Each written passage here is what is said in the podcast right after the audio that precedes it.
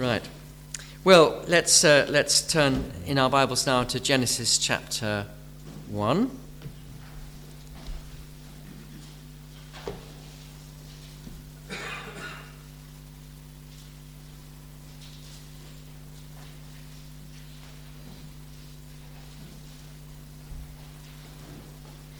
And uh, this morning we're going to read uh, verses 1 to 3.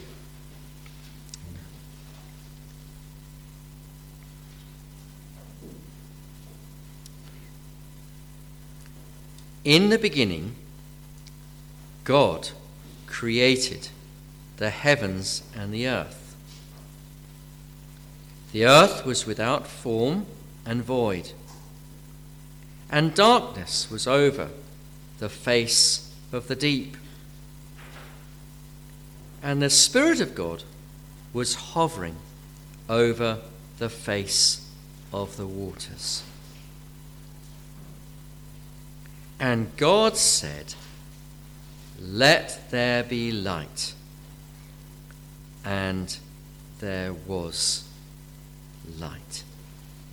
Well, keep your Bible open and let's pray now and ask God for his help.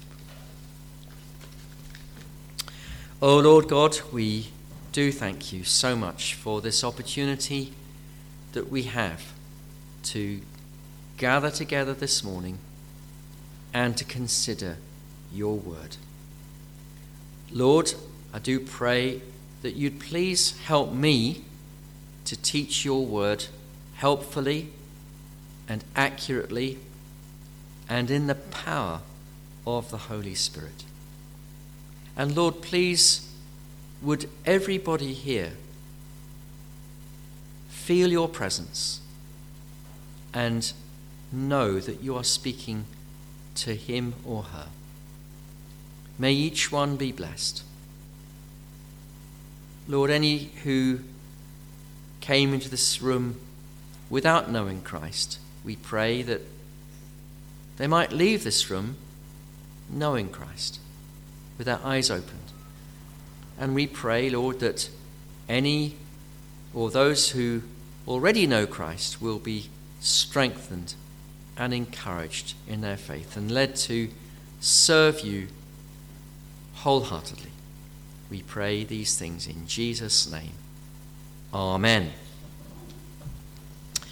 Now, in this series that we have been doing these last few weeks uh, from uh, Genesis chapter 1, we've been seeing how this chapter uh, is, contains God's answer to paganism. At least I've been suggesting to you that's what it does. It gives God's answer to paganism. Now, I used that word paganism a few weeks ago, but I didn't actually define it.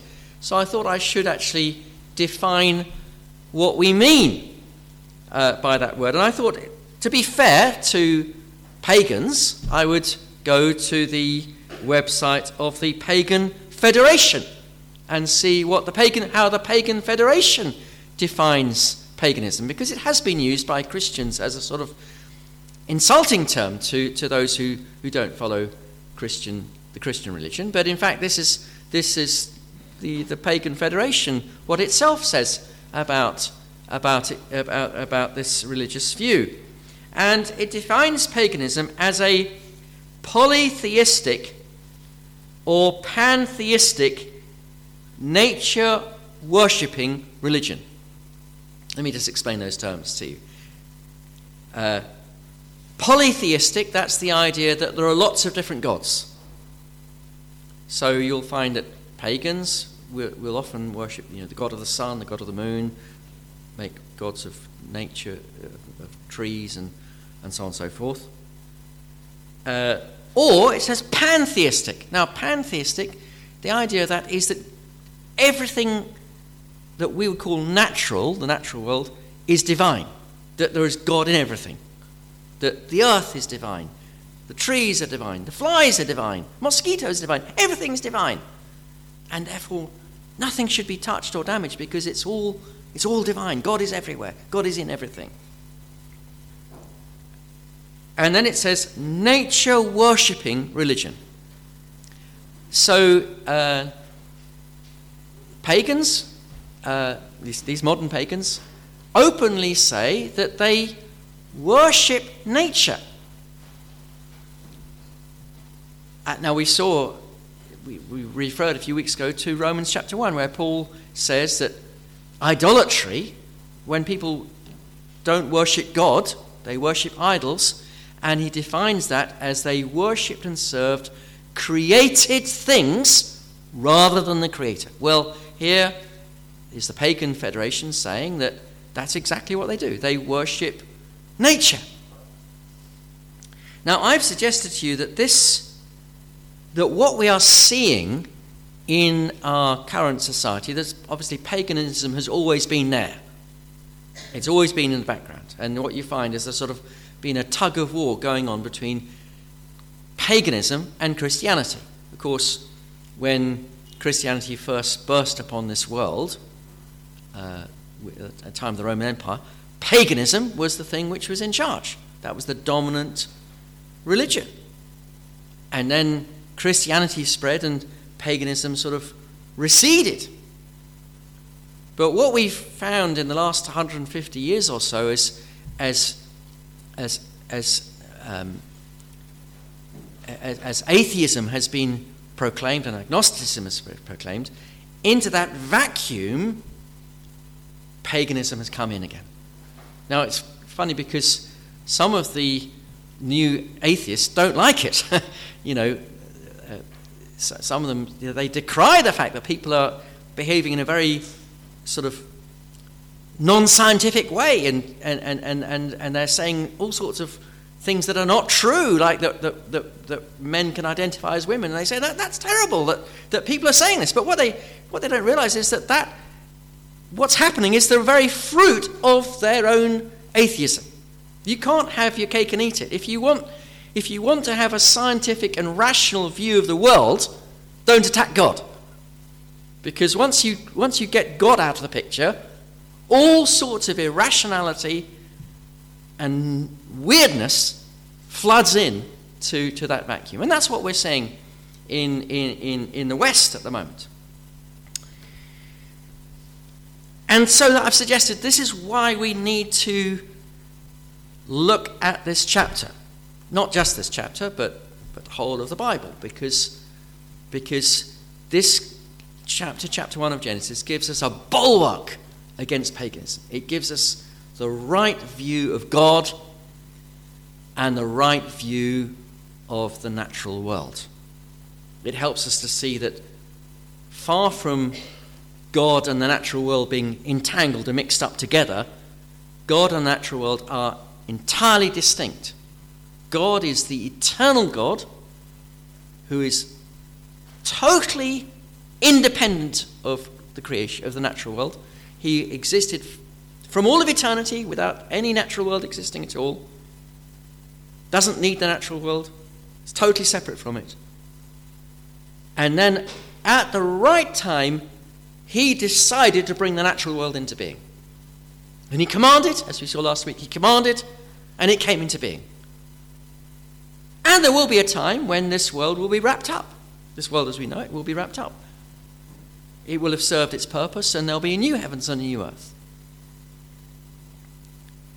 And it's very, very important that we have this, this biblical perspective of, of our world. And it affects many, many things, as we will, God willing, will see in future weeks. Now, what I want to do this morning, though, is to um, focus on this, this verse 3 in particular. And God said, Let there be light.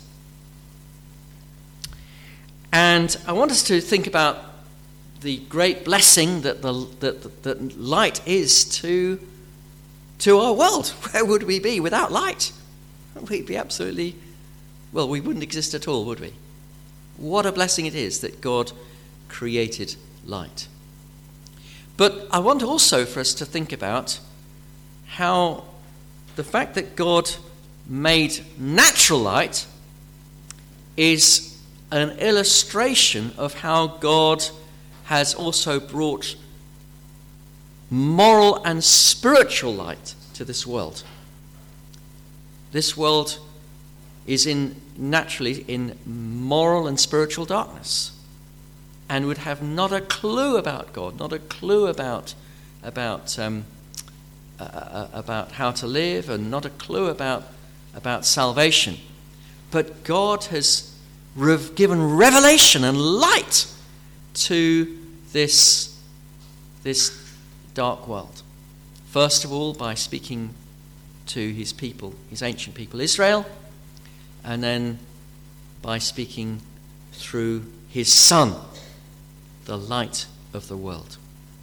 And, and then I'd like to speak about how not only has God brought light to the world, but God has brought light to us who believe individually. That just as God said to the world, let there be light, so God has spoken in each one of our hearts, each one of us who's a believer, and He has caused His light to shine in our hearts. And I'd also like to refer to the fact that ultimately, in the new heavens and the new earth, we will enjoy the light of God. So it's like a survey of, of, of God bringing light in, in the Bible. So, the first thing now I want us to think about is is uh, the natural light that God has brought to this world. Uh, let's, let's just read verses 1 to 3 again. In the beginning, God created the heavens and the earth. The earth was without form and void, and darkness was over the face of the deep. And the Spirit of God was hovering over the face of the waters. And God said, Let there be light. And there was light. Now, you see here that before God said, Let there be light, there was darkness over the, the, the natural world.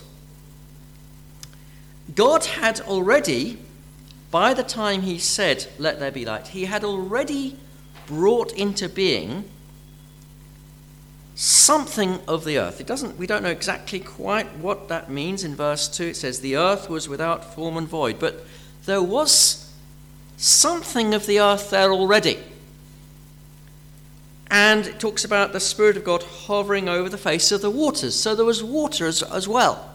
Now, we, it, it's not entirely clear when the, that, that, that formless earth and the waters were created. There are different views out there. Some people uh, would suggest that, that um, verse 1 uh, is a description of that initial creation. Um, uh, in the beginning, God created the heavens and the earth. It's talking about that initial creation of the formless and dark earth and, and water. Uh, uh, others would suggest that, that verse 1 is a, is a summary of the whole chapter. Um, so there are, uh, uh, uh others would suggest that, that the earth, the formless earth, and the waters were created on day one as part of the first day of creation. Um, and, it's difficult to know exactly uh, which of those to, those options to choose. I think I would probably incline to the view that that um, verse one describes an initial creation, uh, which then in the creation week God then uh, organized and, and, and brought life to and, and substance to. But that that say the one can perhaps debate about that. But the point is this until God said, Let there be light. There was no light. Whatever there was, whatever existed, that earth, that formless earth, and that, those waters, they were there just in darkness. There was no life. All was in darkness. All was dead. But then God said, Let there be light. And light came into being. Now, again, we don't know quite how that, what, what the form of that light was on, that, on day one. Because it was only later in the week, in the creation week, that we have uh, the creation of the, of the uh, greater light and uh, the lesser light. That's on the fourth day, as you look down to verse, verse 16. God made the two great lights, the greater light to rule the day, and the lesser light to rule the night, and the stars. So that would seem to be talking about the creation of the sun and the moon. Uh, so we don't know quite what the what form this light was that, that, that God made on day one. Uh, uh, we're not told. But the great thing is that now there was light. And because there was light, everything else was possible.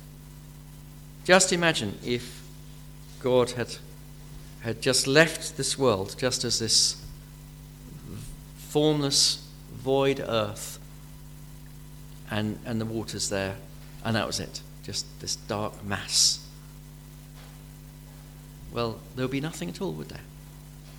None of us would exist everything would be, would be completely non existent. But because uh, God created that light, then uh, the things which follow, uh, and the, and the, um, the creation of the vegetation, uh, verse 11, and, and became possible. And then also verse 20, the, the living creatures uh, these things became possible because God had created light. Without the light, the vegetation could not possibly exist. Without the warmth of the sun and the light uh, to be able to live by, the natural, the, the, the creatures, the, the, the animals, and the fish could not possibly exist. So thanks be to God for this wonderful gift of light. Do you know, when you wake up in the morning and the sun's shining? Thank God. Light. I can see. Thank God for the, the sunshine that beams down and, and causes the crops to grow and causes the trees to, uh, to, to, to grow. People are a bit worried about global warming, but if there was no sun, we'd be frozen to death very, very, very quickly thanks be to God that He's provided this wonderful blessing of natural light. Uh, remember every day to we, we, should, we should give thanks to God for that light that He has given. So that's the first thing light in nature. Next thing I want to think about is light in revelation. Because what happened was, as I'm sure many of us will know, the first man, Adam, and his wife sinned. They disobeyed God. They ate a forbidden fruit. And when they did that, their hearts were darkened. They became enemies of God and enemies of one another. And that alienation from God and that darkness spread down to their children and to their children's children and, to, and, and, and, and, and right down through the ages.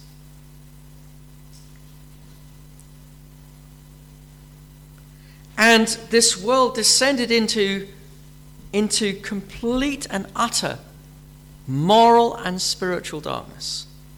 So that by the time you get to um, uh, Genesis chapter 6, you, you have the record there. The Lord saw that the wickedness of man it was great on the earth, and that every inclination of the thoughts of his heart was only evil continually. There was just one righteous man, Noah, and, and, and, and his family, and, and they, were, they were saved, and the, and the whole of mankind was wiped out. But that didn't solve the problem because man was still corrupt. And, um, and, and, and, and, God said, even after the flood, that, that, um, that He would not wipe out people from the earth, even though, even though they were still uh, corrupt, even though there was still this wickedness on the earth. And that darkness continued, and people slipped into gross darkness of, of, of, of, of idolatry, witchcraft, occultism. People were violent, dishonest, unfaithful. Thick, thick darkness was over the whole earth. And then God spoke to a man. His name was Abraham. And God said that he was going to enter into relationship with Abraham. And that he would be his God, and that Abraham would have descendants, and that through his descendants all the nations of the earth would be blessed. And this great nation multiplied, and, and Abraham's children, they, they had relationship with God, and uh, uh, uh, his descendants had relationship with God. And then they, they, went, they went to Egypt, and they became a great nation in Egypt, but they became enslaved.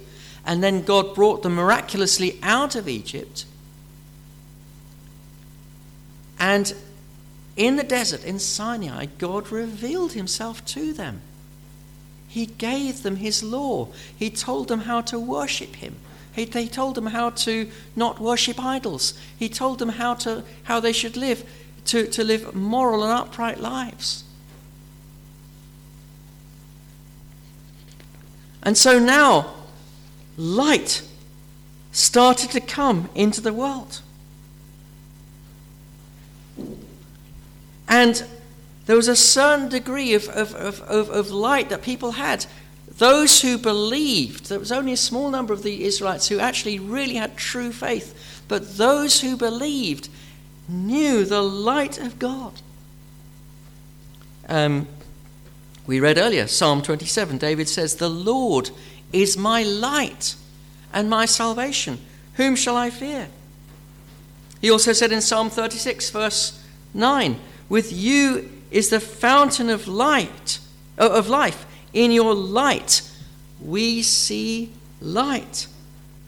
The psalmist writes in Psalm 119, verse 105 Your word is a lamp to my feet and a light to my path. And so there was this light that started to dawn, but only a very small people, small number of people, really believed that light. Most, even amongst the Israelites, continued in the darkness and turned away from the knowledge of God and consulted mediums and spiritists. But God promised that even though this, the, the people, his, the, his people had turned away from him, he would send light to them. Now, one place where he did this was in Isaiah. You might want to just turn with me to Isaiah chapter 8. This is a passage, of course, which we read often at Christmas time, and quite likely so.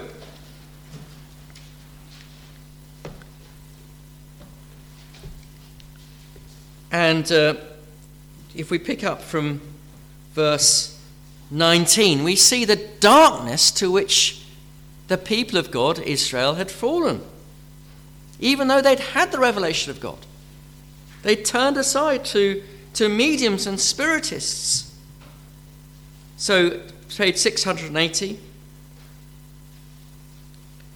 And when they say to you, inquire of mediums and necromancers, who chirp and mutter, should not a people inquire of their God? Should they inquire of the dead on behalf of the living? To the teaching, to the testimony. If they will not speak according to this word, it is because they have no dawn. They will pass through the land greatly distressed and hungry. And when they are hungry, they will be enraged and will speak contemptuously against their king and their God and turn their faces upwards. They will look upon the earth, but behold distress and darkness, the gloom of anguish, and they will be thrust into thick darkness. So here's this people who've turned away from God. They've turned away from, from uh, the revelation that God has given. They've turned away from the light that God has given. They've turned aside to, to occult sources of spiritual, spiritual understanding. And the result is that they've become utterly miserable, enraged, distressed, hungry, cursing. They are in darkness and gloom and anguish. But then God promises, verse chapter 9, verse 1 of Isaiah. But there will be no gloom for who, her who was in darkness. In the former time, he brought con- into contempt the land of Zebulun and the land of Naphtali. But in the latter time, he has made glorious the way of the sea, the land beyond the Jordan, Galilee of the nations. Verse 2 The people who walked in darkness have seen a great light. Those who dwelt in the land of deep darkness, on them the light has shone. And as the Gospels, of course, point out, they, this is a prophecy of Jesus. Because where did Jesus do most of his ministry? In the land of Galilee of the Gentiles.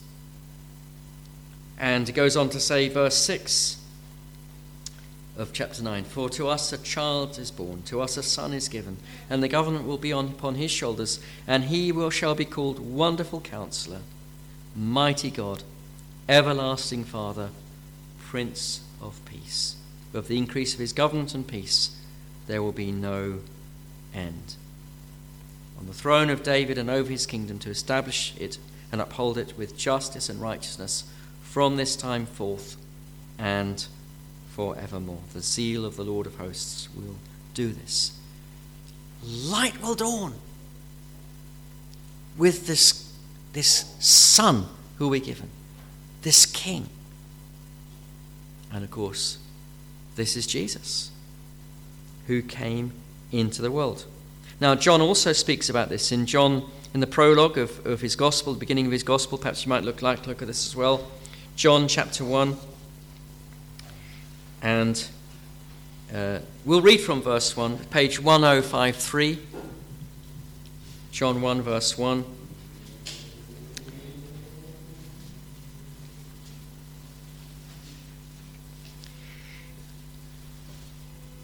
In the beginning was the Word and the Word was with God. What was with God, and the Word was God. He was in the beginning with God. All things were made through him, without and without him was not anything made that was made. In him was life, and the life was the light of men. The light shines in the darkness, and the darkness has not overcome it. There was a man sent from God whose name was John. He came as a witness to bear witness to the light, that all might believe through him. He was not the light, but came to bear witness about the light. The true light, which gives light to everyone, was coming into the world. He was in the world, and the world was made through him, yet the world did not know him. He came to his own, and his own people did not receive him.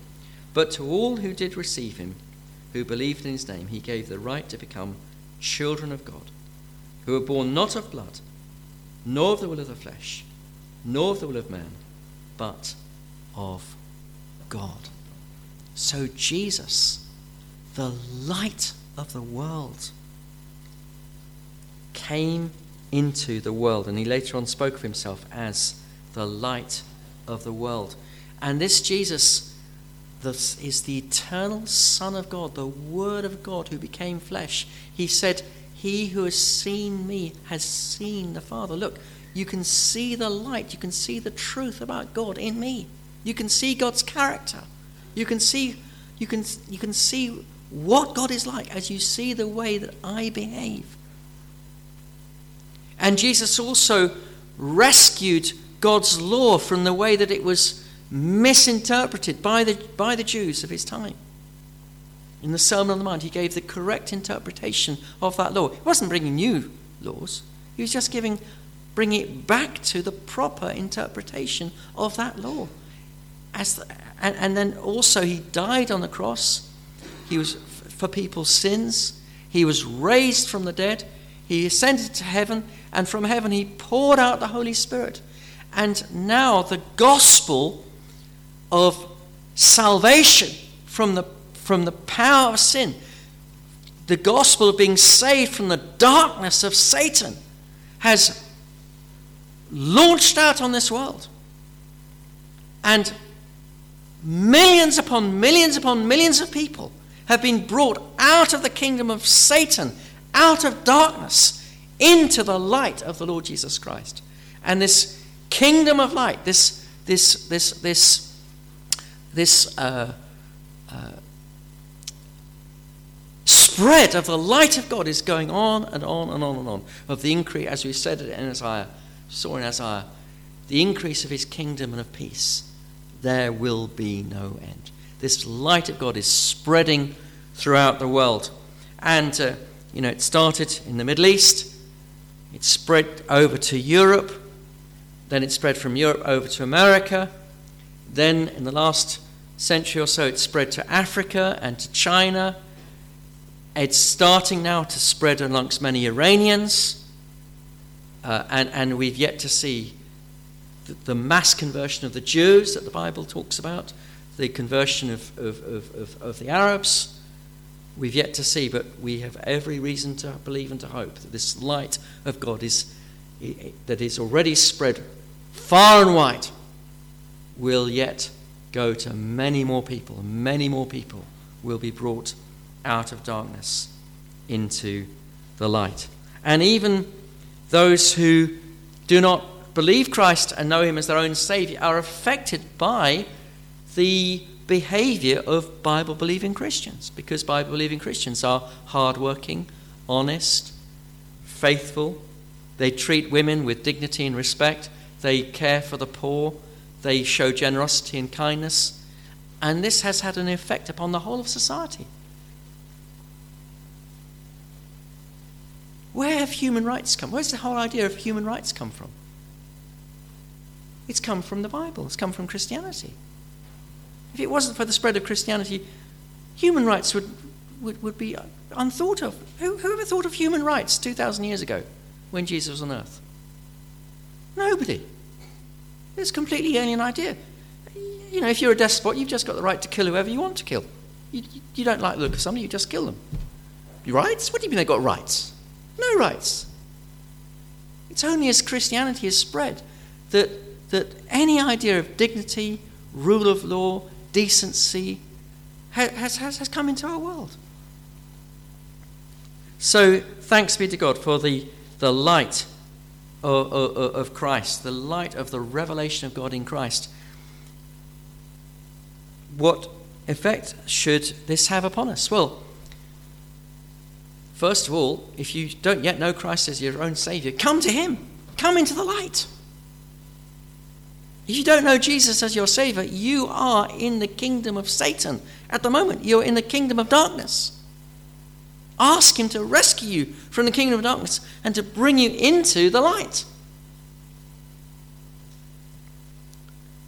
And if you are a Christian, thank God for Jesus, the light of the world. And pray for the extension of the kingdom of God. Pray that this light will spread. And do all you can to help the light to spread. Well, I'd like to move on to think about how not only has God brought world, light to this natural world, not only has God brought spiritual and moral light to this world through, through the revelation of Himself, first of all, to Israel and then through Christ. But God has also shone the light of the truth into each one of those who believe individually. And this is something which is taught by the Apostle Paul in 2 Corinthians chapter 4. You might like to turn there with me now. 2 Corinthians chapter 4.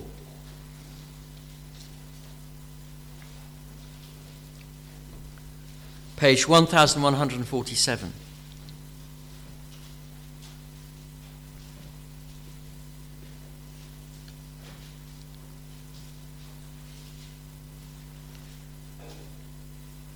Pick up from verse 1.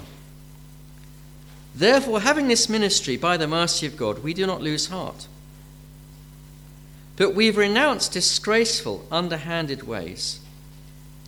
We refuse to practice cunning or tamper with God's word. But by open statement of the truth, we would commend ourselves to everyone's, everyone's conscience in the sight of God. And even if our gospel is veiled, it is veiled to those who are perishing in their case, the God of this world has blinded the minds of unbelievers to keep them from seeing the light of the gospel of the glory of Christ, who is the image of God. For what we proclaim is not ourselves, but Jesus Christ as Lord, with ourselves as your servants for Jesus' sake. For God, who said, Let light shine out of darkness, has shone in our hearts to give the light of the knowledge of the glory of God in the face of Jesus Christ. Now, what this passage tells us is that not only is the world in darkness, but every single human being in his or her natural state is in darkness from the time that he or she is born. Naturally speaking, we just don't understand about God. We don't understand the gospel. Somebody could explain the gospel in the most simple terms and in the most appealing terms and it'd be nonsense to us. It'd be like water off a duck's back. We'd just take no notice. We wouldn't be interested. We wouldn't want to. It would it'd mean nothing to us. And the reason for that is because in our natural state, as he says there, the God of this world has blinded the minds of unbelievers to stop them from seeing the light of the gospel of the glory of Christ, who is the image of God. The light is there. The revelation has come God has sent his Son into this world. The light is shining. We've got blinkers on in our natural state. We cannot see it. We're blind to it. It's as if the, it's as if we, it's as if the light wasn't there.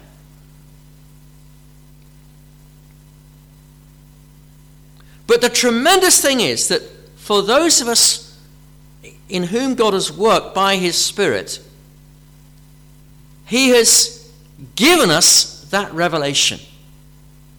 He has opened up our eyes to see what we would not otherwise see. And it's very interesting isn't it, how, the, how the Apostle Paul refers back to Genesis chapter 1.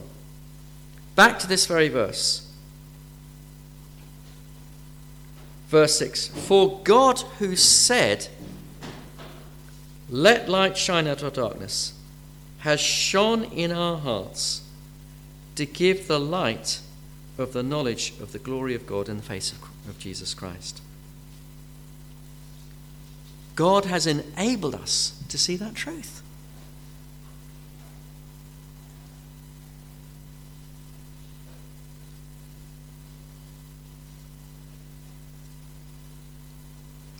Just as God said, Let there be light on that first day of creation, so God said to you and to me, if you belong to Christ, He said over you, Let there be light. And that light shone in our hearts. Are you, do you belong to Christ? Has Has that happened to you? If so, be grateful to God and give Him all the glory because it's not because of your great intelligence or your great insight that you have that you believe today. It's because God graciously enabled you to see the truth about Jesus. And having seen that truth, you are now, according to Scripture, light in the Lord yourself. Uh, Paul the Apostle says in Ephesians 5 that he says, You are now light in the Lord. Walk as children of light. Having seen the light, we are now light ourselves, and we must live that in the light. John also talks about how, how if we claim to have fellowship with God, we must walk in the light as He is in the light. We must be open and honest and truthful, one with each other and with God. So, uh, thanks be to God for that work. And has that happened to you? Or are you still in darkness? Well, if so, if you are still in darkness, ask God. Say to God, please open up my eyes. Help me to see the truth about Jesus. Now, finally, I would like to just say this that in the new age, we will live forever in the light of God. Revelation chapter 21 and verse 22.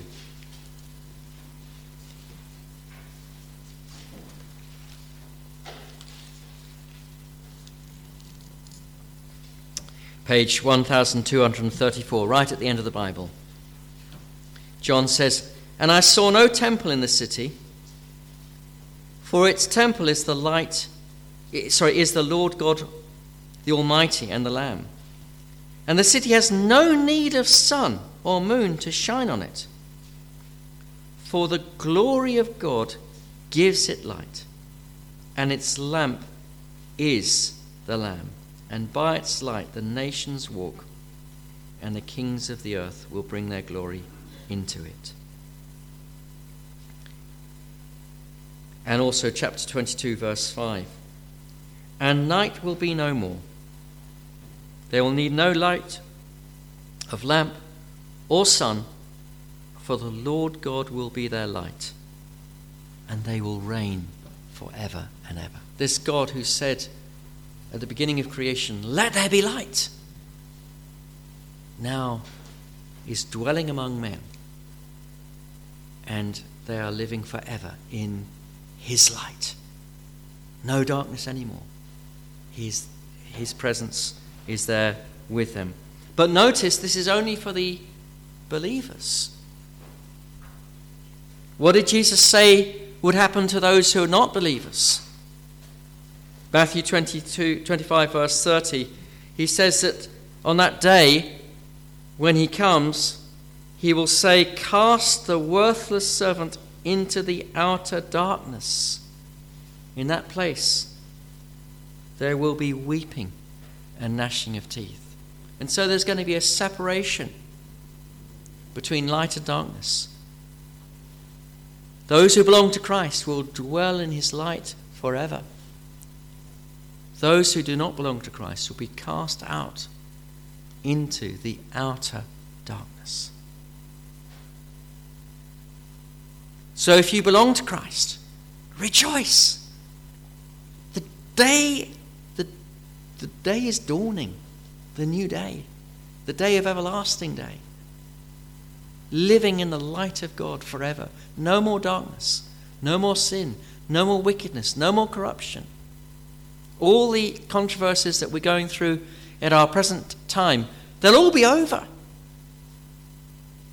We'll be saying to yourself, Oh, do you remember the days when they were saying these nutty things about, about self identification, your own gender? It's all gone. Because the light of God is shining perfectly. But you need to make sure you're among God's people. You need to make sure that you really do belong to Christ that you can enjoy this new day that's coming. Well, uh, I hope that's helpful for us. I'd like us to sing now our final hymn, uh, which is um, number 158 God, whose almighty word chaos and darkness held. Number 158.